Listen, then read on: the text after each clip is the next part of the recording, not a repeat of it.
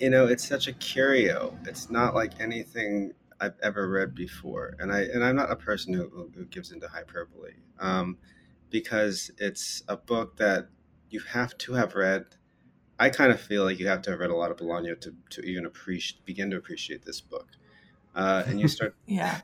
Uh, and I think the first impression was that like it offered a filter into reading his work. Not maybe not so much of a big bang, but you started to see like there's a, an awareness of what of Bolaño, what he wanted to do uh, with his literature from such a young age, uh, and you start and you, you kind of see him.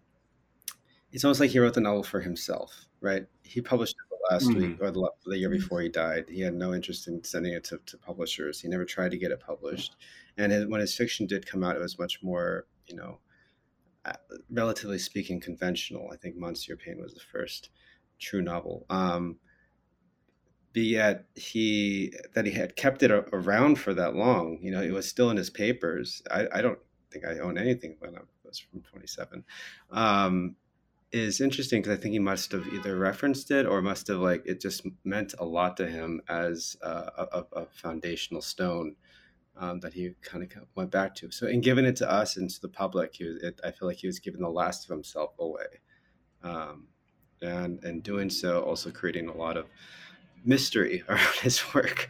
Because uh, yeah. then you were able to start, you know, if you really wanted to go down the Bolaño hole, you could make a huge chart and make all these little lines, and there's references to characters. And mm-hmm. it felt more like 266, 2666 to me more than Savage Detectives, but then I still see that, that, mm. that, um, that voice is still apparent in both books and other books as well. Yeah. So when you say you could see it as a filter or like a, a skeleton key, sort of, for Bolaño, what about Antwerp is that to you in the text?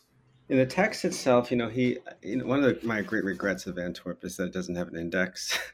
um, mm, that would have been really idea. good. Yeah. Because you kind of have to underline it yourself. You see the hunchback, you see the cop, uh, you see the campground, there's Roberto Bolaños in the book himself. It's very meta. It's very surreal. Yeah, to me, it reads a lot like a like if David Lynch had attempted to write a novel, and I think he's been compared to David Lynch mm-hmm, a lot. But I mm-hmm. also know that he was a fan of David Lynch.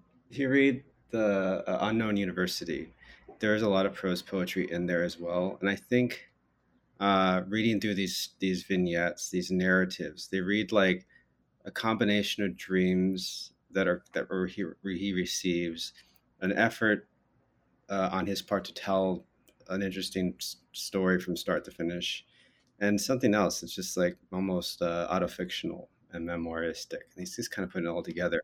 And i think he was only mm-hmm. able to do that through the poetic voice because poetry allowed him to write however he wanted to uh, and what is interesting to me then in these little stories is that he got better at doing that. He got better at making combining all these types of narratives that he would normally use the po- poetry as his vessel. He got better at doing it in prose, um, and so you started to see him kind of mastering a, a, technique that he had come up with that blew up into like these longer books that we know.